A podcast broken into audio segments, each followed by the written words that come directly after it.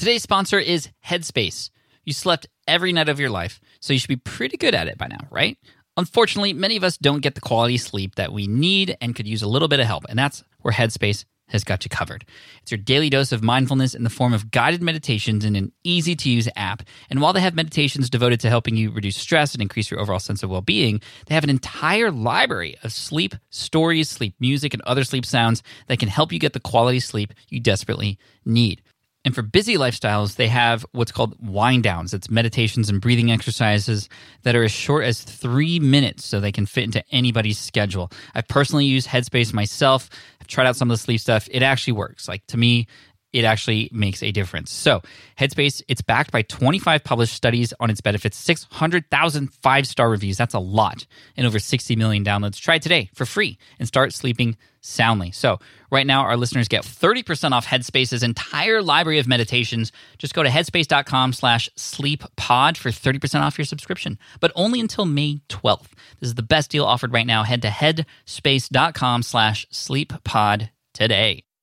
This is a Smart Passive Income Podcast with Pat Flynn, session number 90.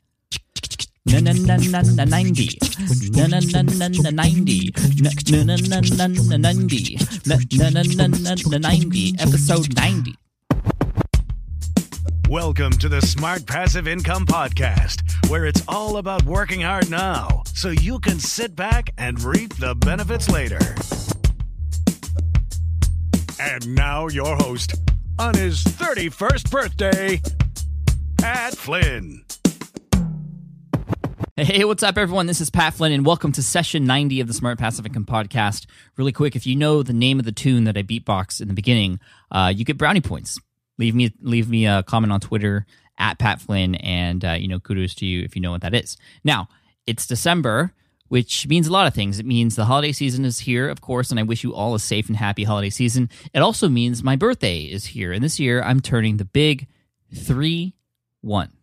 31 years old, which is fun because, you know, I don't, I don't think anything interesting happens at, at 31. Uh, more importantly, my son's birthday is coming up too, and he'll be four coming up uh, in the next couple weeks. And it also means that the next year is right around the corner.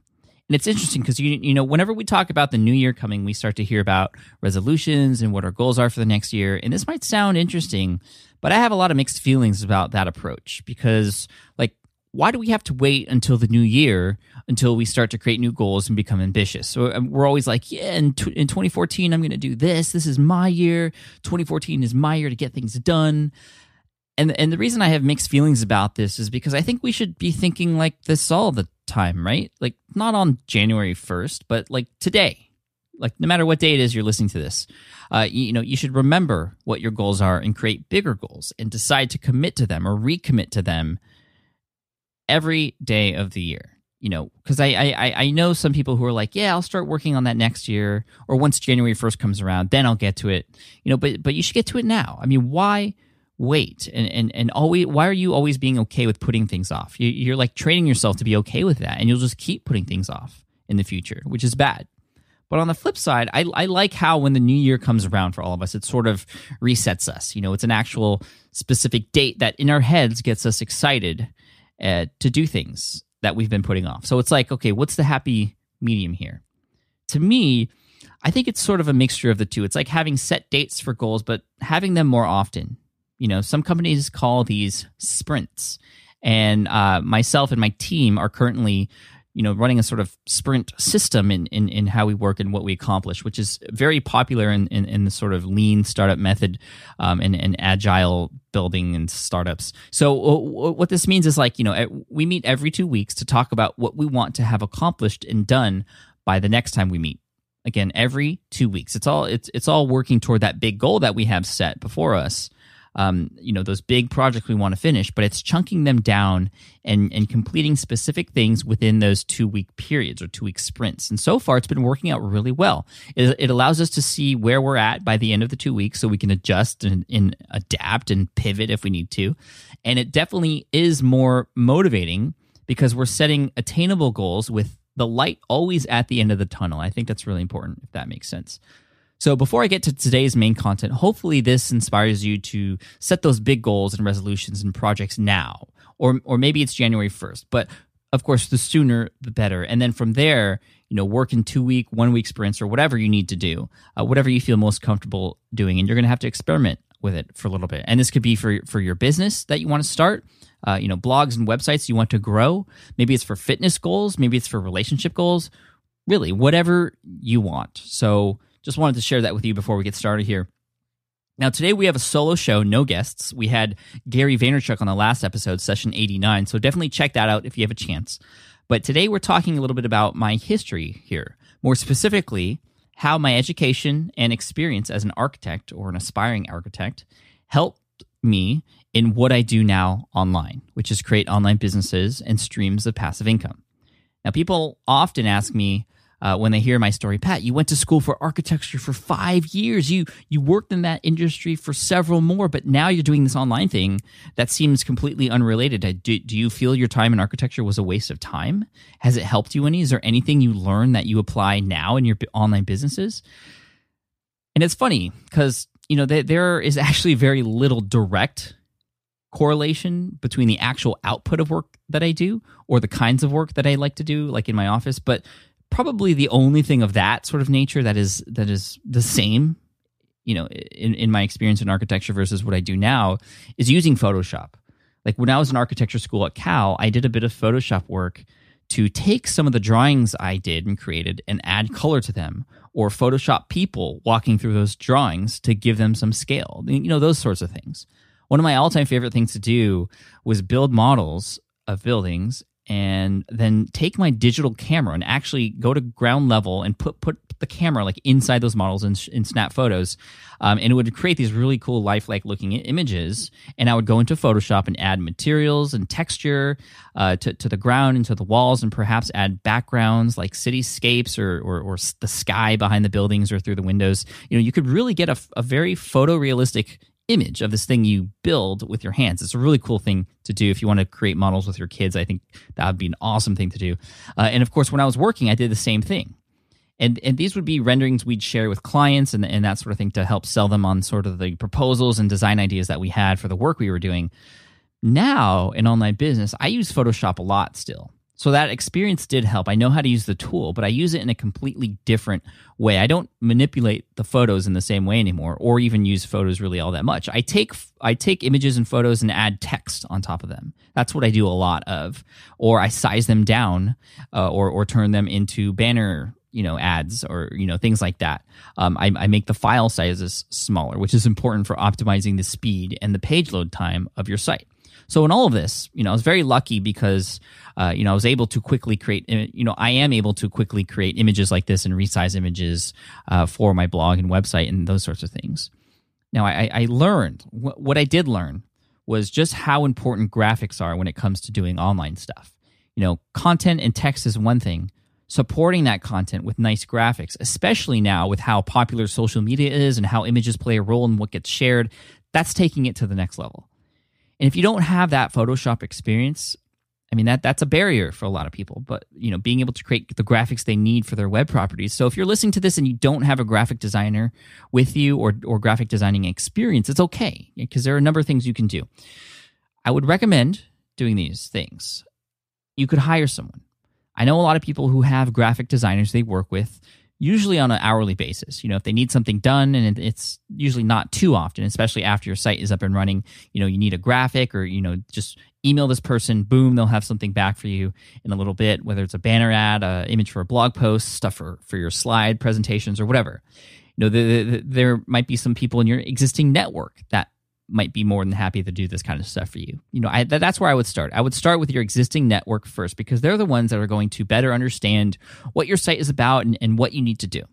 You could also hire someone for smaller projects uh, on things like Fiverr.com. That's a site, F I V E R R.com, where you can get jobs done for $5 or for $5 increments and it's a hit or miss on there, but I know a lot of people who have had a lot of su- success on Fiverr.com. And of course, Elance and Odesk.com are also there as a resource too to get some graphic design work and stuff done like that. You could perhaps get familiar with Photoshop or Photoshop like uh, you know programs yourself. You know, Photoshop itself is pretty expensive, although uh, recently Adobe released what they call their Creative Cloud, which is where you can pay monthly to get access to the specific products they have, including Photoshop, in case you don't want to spend you know the hundreds of dollars up front on the complete software suite. Uh, you could get Photoshop Elements, which is sort of a lighter version. I think it's only a one-time fee for that one, under hundred dollars. I think it's in the Mac App Store on your desktop, um, and you can get it. You can you know you could download it off of Adobe and I believe that will give you exactly what you need. Um, and then you could use something like Lynda.com, L Y N D A, to learn the skills that you would need to to use the, that program. Um, YouTube, you, you can also use YouTube to learn how to do a lot of those things. If you don't have Photoshop or want to use Photoshop or even get Photoshop Elements, there's another tool called GIMP out there, which is a free open source tool that's just like Photoshop on the web. I'll put links to all this stuff. I know I'm throwing out a bunch of links here, but I'll throw out links to all this stuff in the show notes, smartpassiveincome.com slash session 90. And those are some tools you can use to help you and, uh, you know, help yourself when it comes to you know that sort of thing and you know it's gonna it's it, it's not easy to do right out of the box. You're gonna have to spend some time. And and i think once you use it i mean really that's how you learn these things. You just use it and you figure it out. And over time you'll just you know for me right now it's second nature. But of course i've been doing this for years. If you have the ability to hire someone or to work with somebody on your team that has that graphic designing experience it would it, it'll help a lot. I don't want not being able to do graphics to hold you back um, if you want to simply shrink the file sizes of the images you have, you don't need Photoshop for that. You can do that for free at a site. Well, the, the one I use when I don't when I don't have access to uh, Photoshop is picresize.com. That's P I C R E size.com. Um, you know, all you have to do is upload a picture from your computer or even put a link to a picture on the web uh, in there and then specify the size you want. And then it gives you a download of that image that's usually a fraction of the size of the original. And it still looks high quality and it, you know it, still works really well. And so that'll help you with optimizing the page load time of your site if you don't want your images to be huge especially if you're importing these you know crazy big images from your uh, camera. Now the one thing i want to mention before i move on is you have to be careful about the images that you actually use on your site. You can't just do a google image search and find one that works and place it on your site you can get in a big trouble for doing that uh, because some of those images are other people's intellectual property, and, and, I think most of them usually are when you do Google searches like that. You know, so I've actually written a complete ultimate guide to finding and using images on your website and how to do it safely, uh, which you can find again in the show notes. I'll link to it there. smartpassiveincome.com slash session 90. So to sum this part up, first thing I learned from the world of architecture was just how important Photoshop experience is because I, I use it almost every day now in, in my business to create logos or to create banner ads or to change things on my websites or to split test things. Um, you know that or the ability to pr- provide graphics to support your ideas online. And and like i said you don't have to have that experience yourself. You could hire someone to do those things for you or learn those things on your own. Now of course don't let not knowing those things or being able to do those things stop you? Because content is of course something that that you could provide right now and you should be providing right now. And you could later enhance those posts with images and pictures down the road if you wish which i highly encourage. Now number two uh, another thing that architecture taught me was the value of, of hard work and getting started on projects now. Because if you wait you're going to lose out. In architecture school the assignments were very interesting for us students because unlike being assigned to read a chapter and do homework and, and get tested on it, it was more like, okay, here's a project and there's some problem you have to solve with your building or, or design and, and you're going to be working on it. And in six weeks, in six weeks' time, a group of architects around the area, working arch- architects, real architects, are going to come in to the studio and they usually call them the jury and it's actually like you're being judged and they come in and watch your presentation of what you've built what your do- design solution is and then review your work and comment on your models and drawings and that's that sort of thing so you have six weeks to typically build a model create plans some elevations which are like the side view drawings of your buildings and any sort of 3D pho- photorealistic renderings or anything else that you need to support your design. Six weeks with nothing really due in between. And it was up to us to get the work done. And, you know, I saw it time and time again because I basically I basically lived in architecture studio. Whenever I had, you know, uh, my, my studio courses in where, where I was, you know, doing this thing, you know, these kinds of projects, which was once, uh, you know, every other semester was this, this type of thing. Um, you know, I would basically live in studio. I had a sleeping bag in there and a mini fridge because I was so focused on those projects. But I'd see people not start their projects and not come into studio for weeks. And they wait until the third or fourth week to eat, to even get started. And, and their work was never of the same quality as those people who would start immediately. And, and they would get bad reviews because of it, you know, almost, almost always. And I say almost always because there was always that one guy or that one girl in the class who who would just wait until the second to last week to get started. And somehow miraculously they would get everything done and get really good reviews from the jury which would always just bother the rest of us who were in there most of the time uh, during those six weeks. And the, and the thing is there will always be that one exception to the rule, that one outlier that just throws everything off, that captures everyone's attention, and other people see that and they think they can do the same thing too, which they can't online, it takes a lot of hard work to find success and a lot of time. But there are exceptions to the rule from time to time, but they are exceptions. Remember that. And they are what we hear about most of the time because that's what other people talk about. And what happens is other people try to copy and, and, and, and achieve the same results. And as a result, their work reflects the little time they actually spent on their stuff, or they expect results right away and they don't get it. And they wonder why. Why aren't I getting the same results as that other person? Well, that person built a six figure business in, in, in a year. Why not me? Because the, the result isn't is uncommon, you know. And that's not to say we can't do uncommon things. It's just to say uncommon thin, eh, things are uncommon because they are uncommon. And that's also to say we shouldn't give up or we shouldn't think we are a failure if we don't do those uncommon things. Now, of course, it takes doing uncommon things to make uncommon things happen. And what, what I mean by that is taking bold actions and, and, and big, taking, you know, bigger risks in order to get bigger rewards. That, that, that definitely is a real thing. But comparing yourself to the outlier is not going to get you anywhere that's the danger of the media and, and, and, and these blogs that share incredible incredible success stories that say they you know push button overnight success stories without actually talking about the real work that was put into things i mean that's why i always talk about on the blog how much hard work is involved and and, and all of the successful ventures i've had took a lot of hard work a lot of time.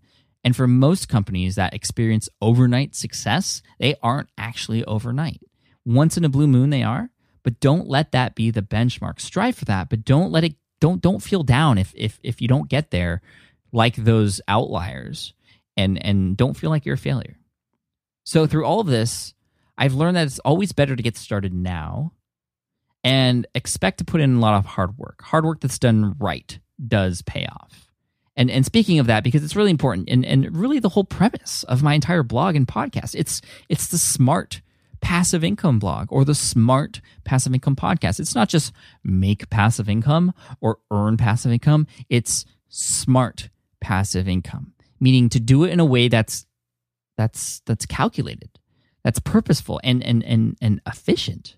So efficiency plays a huge role here too, like in what kinds of types of work that you actually do. In architecture, even though we had 6 weeks per project, I knew that if I was more efficient, I would be able to, to, to squeeze eight weeks of time or 10 weeks of time into that six week time period.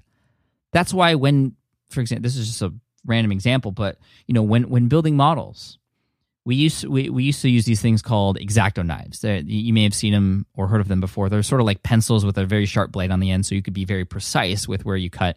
And we'd use them to cut cardboard and chipboard and you know foam board and other materials for our models.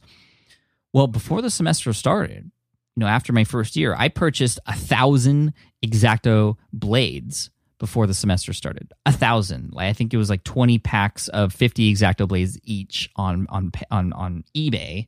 Uh, because the moment that one started to get dull, I would just throw it away, switch it out, and continue to switch it out for a new one, a new completely sharp one that's never been used before, and continue cutting.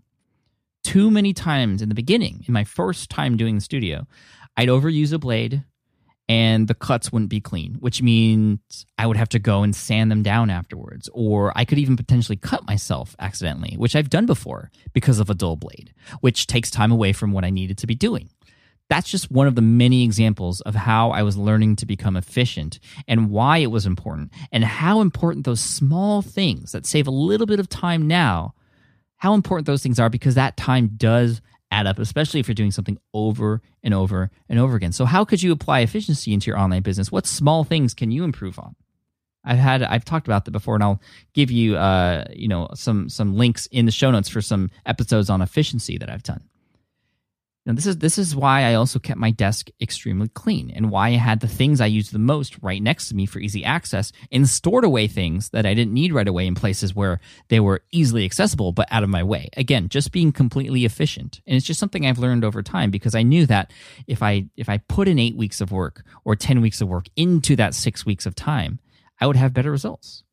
So I, would have models that were much more detailed than everyone because I could spend more time on those than others because I made myself more efficient.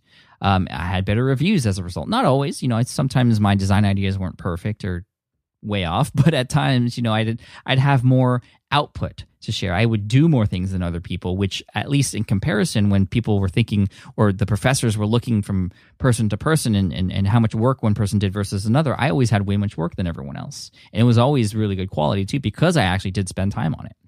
And I actually learned over time that um, they started to love these little 3D renderings that I would do in Photoshop, and people started doing them also. But not everyone had the time to do them because they did take a lot of work. So actually, I worked on. I learned to do this. Uh, I think it was my third time doing studio. Um, I worked on the 3D renderings first instead of last because even if I didn't finish everything, I had something that made it seem like I was much further ahead than I actually was, and it, and it worked out really well. Of course, I had to do it after I had the plans and the elevations and stuff, but um, then I would go into the 3D renderings instead of you know working on my model because I knew I could work on my model faster but I also wanted to get these 3D renderings down, uh, you know, out of the way because I knew that they would impress the audience or the, the jury. You know, it's sort of like um, I don't know if you watch Chopped on Food Network. It's a show where they bring, uh, you know, four chefs in and they have a basket of random stuff and they have to create meals out of that. Anyway, for a while, the judges were loving any dessert, which was the last round. Last round was the, the dessert round.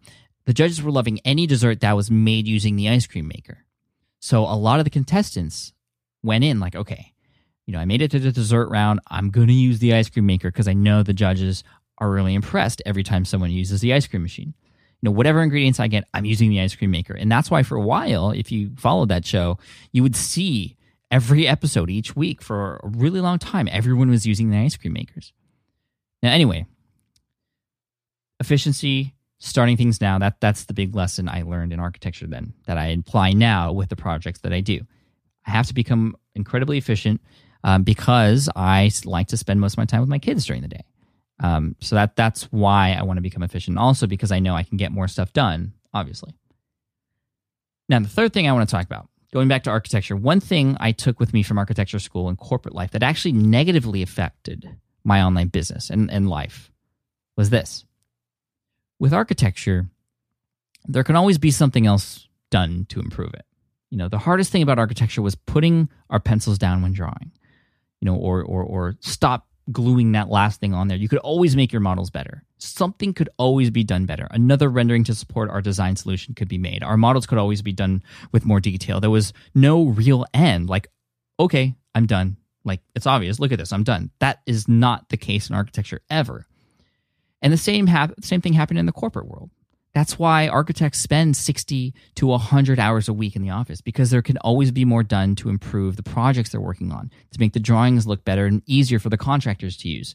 Something could be made more clear at all times. And we were always looking to improve our internal library of plans and drawings, things that there was never going to be a, an end to that. And so when I got laid off in 2008 and started my own business, I had the exact same mentality. I could always do more. I can always do more. There's always something next or something else I should do in my online business. And I know a lot of you experience this too. It's it's one of the negative aspects of starting your own stuff and not working for someone else and having time to go home and get away from the office where you're just away from all that stuff.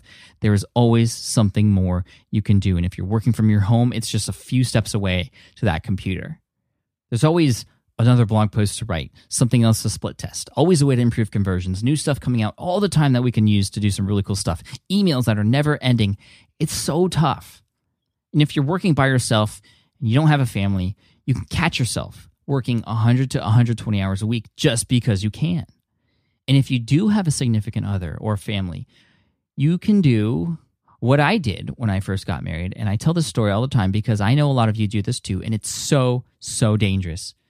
You can be having a conversation with someone and you, you know you're sort of kind of there when you're talking to them, you know, you nod your head, but then in the back of your head, you're thinking about that email you have to answer or or, or how your sales page is doing or, or or you know maybe you're very young in your online business uh, venture and, and your ideas are just taking over every aspect of your life. It's so dangerous because like you know, we do online business and, and build a passive income portfolio to have a life but we find that it becomes our life and it takes us over sometimes so dangerous. And I actually dedicated an entire episode to this and how I was able to, you know, work towards solving this issue, doing a number of different things, which stemmed out of actually a very heated conversation with my wife about this whole ordeal because she caught me.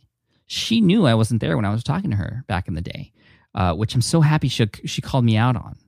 Anyway, now, now I'm on a schedule which is important. I have a I have a physical space where I work and do work things only, and when when I'm not in there internally, I can get away from all that stuff. But yeah, I mean, I, I highly recommend you listen to that episode. It might be one of the most important episodes you will ever listen to if you haven't listened to it already. That's episode 47, Maintaining a Balanced Life, smartpassiveincome.com slash session 47. So I highly uh, recommend that you check that out. It could be one of the most important episodes you listen to so yeah, I, pre- I, I appreciate my wife so much that she helped me learn that lesson that I want to tell you here because there are, are way more important things other than your online business that you need to focus on too. And so you have to create boundaries and create schedules in order to make that happen. Don't forget about them because, yes, you can do more in your online business, but you have to put it down sometimes. You have to be able to understand that you're blessed because there are more things you can do, that you have the opportunity to work for yourself, and you deserve a break not like you're falling behind or you or or uh, like you're never getting anything done because it, there's no finish because there's no finish line. Your break is the finish line for the day or the week or whatever. And so so don't forget about those other important things in your life. Maybe it's your family. Maybe it's your body. I mean, it should be your body. You should always take care of your body. That and that in and of itself will help you become more efficient uh, at things. Um, maybe it's just to look up every once in a while and enjoy life around you and where you're at. I mean, so many people I know who have these amazing passive income portfolios and, and, and they're big travelers. You know, they travel to these exotic places, which is really cool. But when I ask them sometimes, like how they're enjoying the area, they say, oh, you know, I've just been working in, in, in my hotel room. I haven't really had time to look around. I'm like, are you serious? Like, dude, you got to enjoy life sometimes and be 100% outside of your business. But then you, when you're in your business, you got to be 100% in your business too. You know, you deserve that and the people around you deserve that. And your business deserves that too. Okay, so moving on to thing number four that I learned from architecture that I apply now. And this is a big one for me. And I hope you realize how big this one is for you too. To set this one up, I want to ask you a question. And I really want you to think about what the answer to this question is. In the building that you're in right now, at this very moment, who designed it? Now, if you're not in a building right now, think about the last building you were in. Maybe you were at work or at the gym or in a cafe or whatever. Who designed that building that you were just in? My guess is you have absolutely no idea. And you probably never even thought about that until I just now asked you. But the thing is, like those buildings, we spend most of our time in those buildings. They they are there to protect us. They shelter us from the elements. It's where we live. It's where we eat, breathe, sleep, where we raise families. It's what we sometimes call home. Yet we have no idea who designed that home or that building. And it's a very sad thing when you think about it. There are only a handful of architects out there with recognizable names. And even to the general public, most people wouldn't even be able to mention a famous architect. And I'm thinking of Frank Lloyd Wright, Frank Gehry, I.M. Pei. I mean, I, I wanted to be the next Frank Gehry, and I was willing to put in the hard work to get there. Um, hard work to get that recognition that I knew I could one day get and deserved, that probably a lot of other people deserve too. It's just, you know, that's the nature of this, this business. And, and, and when you're getting into it, you're essentially, at least to everyone else outside the industry, a nobody. I mean, the work that the, the, the work that you work on, even if it does get recognized, the work you do is always for someone else until you are that boss. Usually you're working for your boss or your higher ups or the name of the firm, not necessarily you. And so when I was laid off and I created my online business helping people pass the LEED exam. Yes, the LEED exam is nothing compared to putting up an actual building or putting up a Guggenheim by Frank Gehry or Falling Waters by Frank Lloyd Wright. But to the people who used my study material and passed the LEED exam, I was their Frank Gehry. I was their Frank Lloyd Wright at that time. For all of you, li- you listening, you know me. It's Pat. You know me as Pat Flynn. And when you share this podcast or the blog with others, it's Smart Passive Income by Pat Flynn.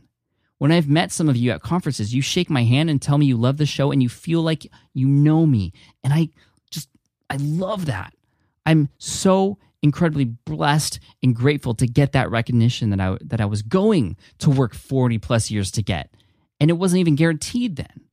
And with an online business, and especially a personal brand, you can directly affect people's lives in a way that you will absolutely be remembered.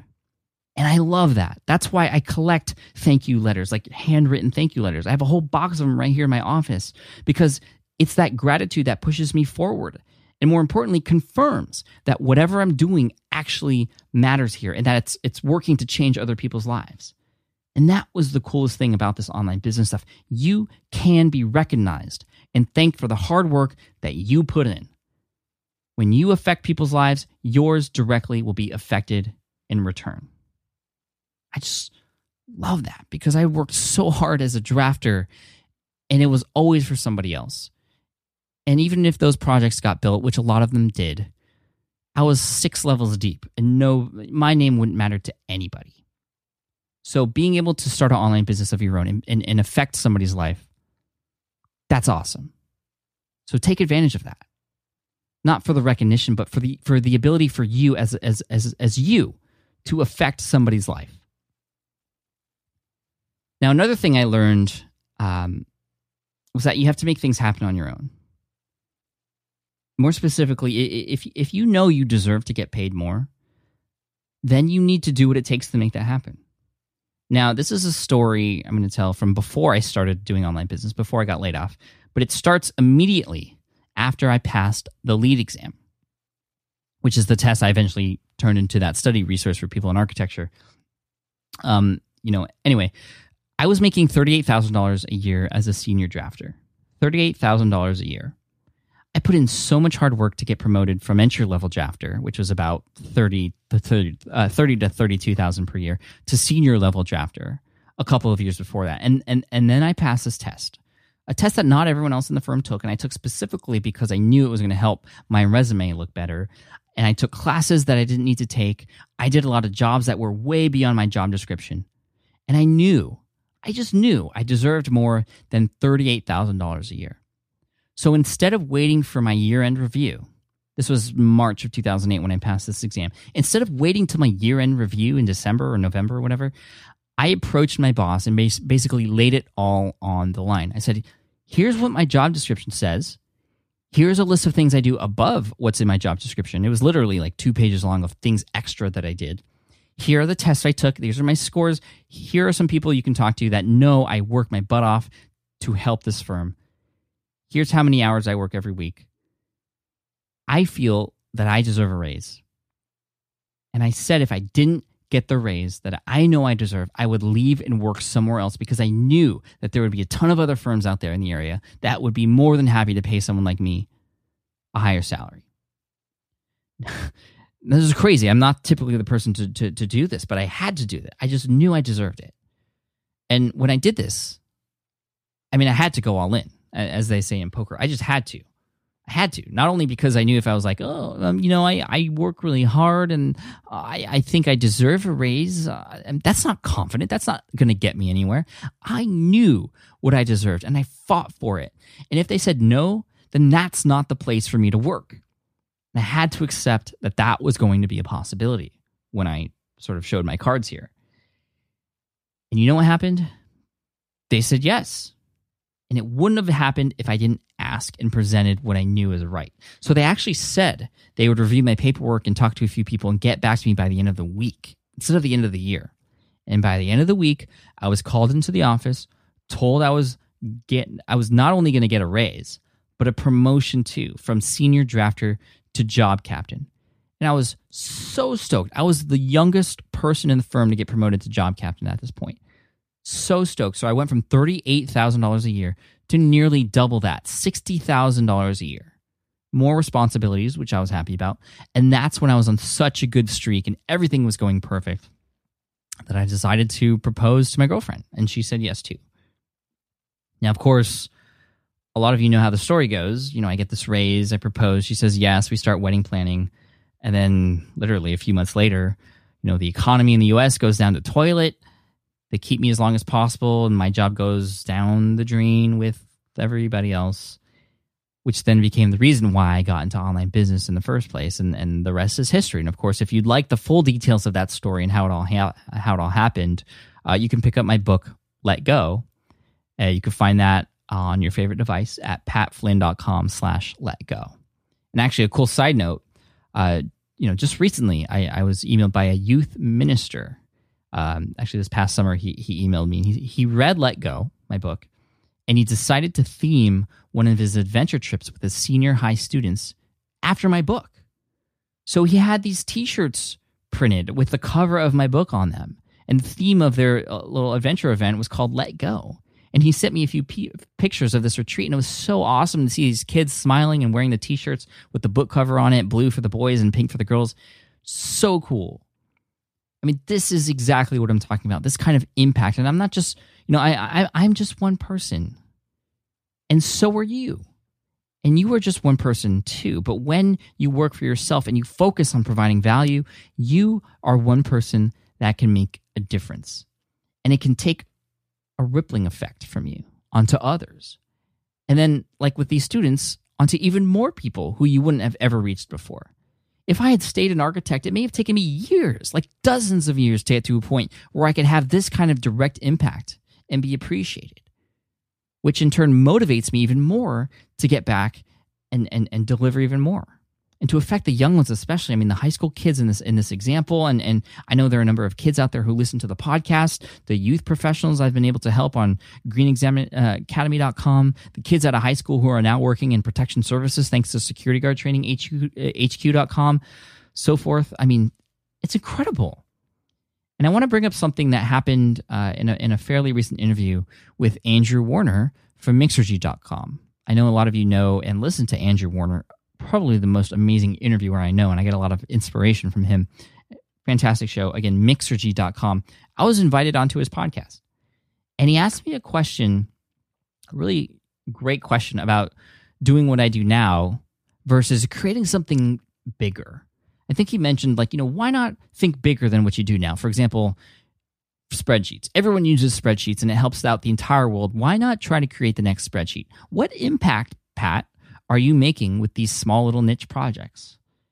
And my answer was I may not be changing the entire world, but I'm changing somebody's world. And as a result, I can be appreciated for that. I can cater to them and they can thank me back. I can get noticed for the things I provide and directly affect people's lives. Sure, in a small way.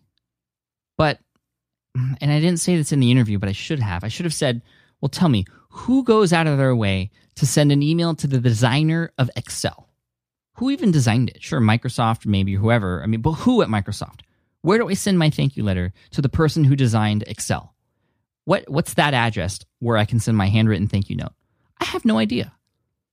But every time I go to my inbox, like once a week, I get at least one or two handwritten thank you notes from people. And I would much rather take that and affect people's lives this way because it does make a difference.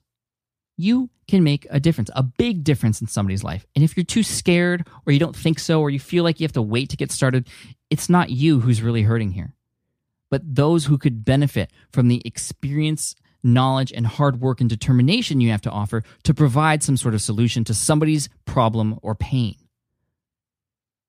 And finally, I want to finish off with one more lesson I learned from my architecture background that I uh, that I do now in my online business, and that's this: there are different levels of happiness. Like, if I wasn't laid off back in 2008, I probably would still be happy. You know, architecture was my everything for a while, and I landed my dream job out of college. And if I was still doing architecture, I'd still be happy. but I wouldn't know what it would be like to be this happy. I, I wouldn't even have an, I wouldn't even be able to fathom what it would be like.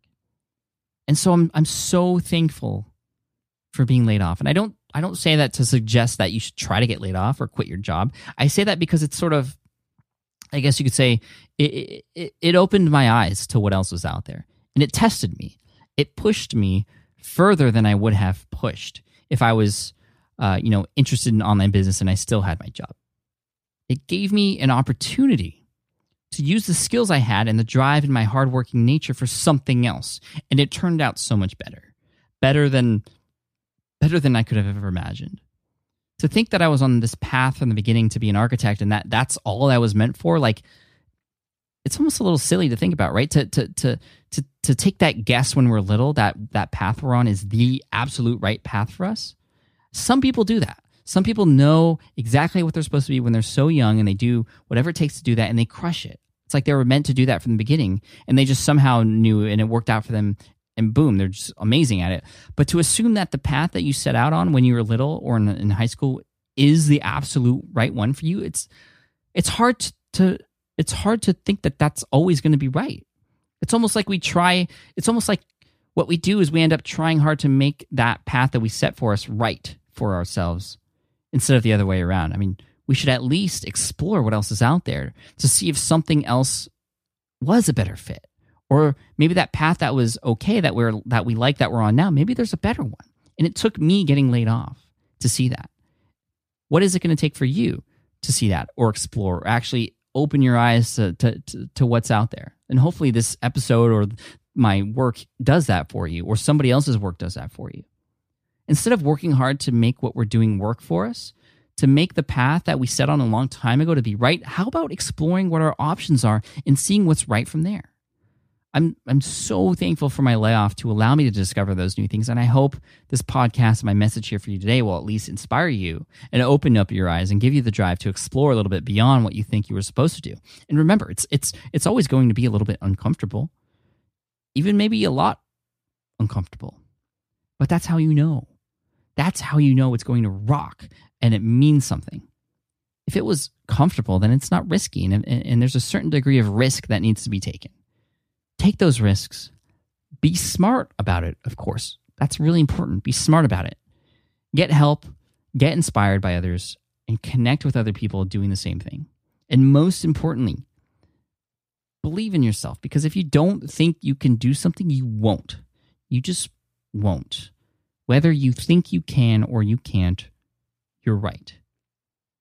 So, with that said, I hope you enjoyed this pep talk. I hope my past experiences have inspired you and educated you in some way.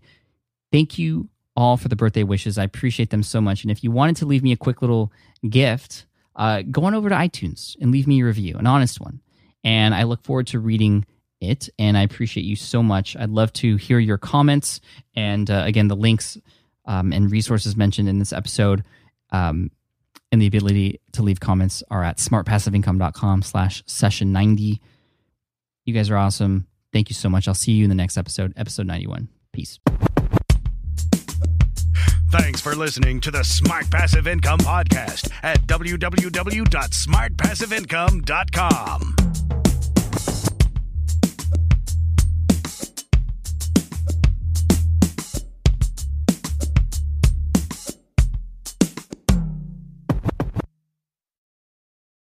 So, podcasting is obviously a big deal here at SPI. And today, I'm so excited to tell you about our newest podcast. Yes, a brand new podcast called Flops.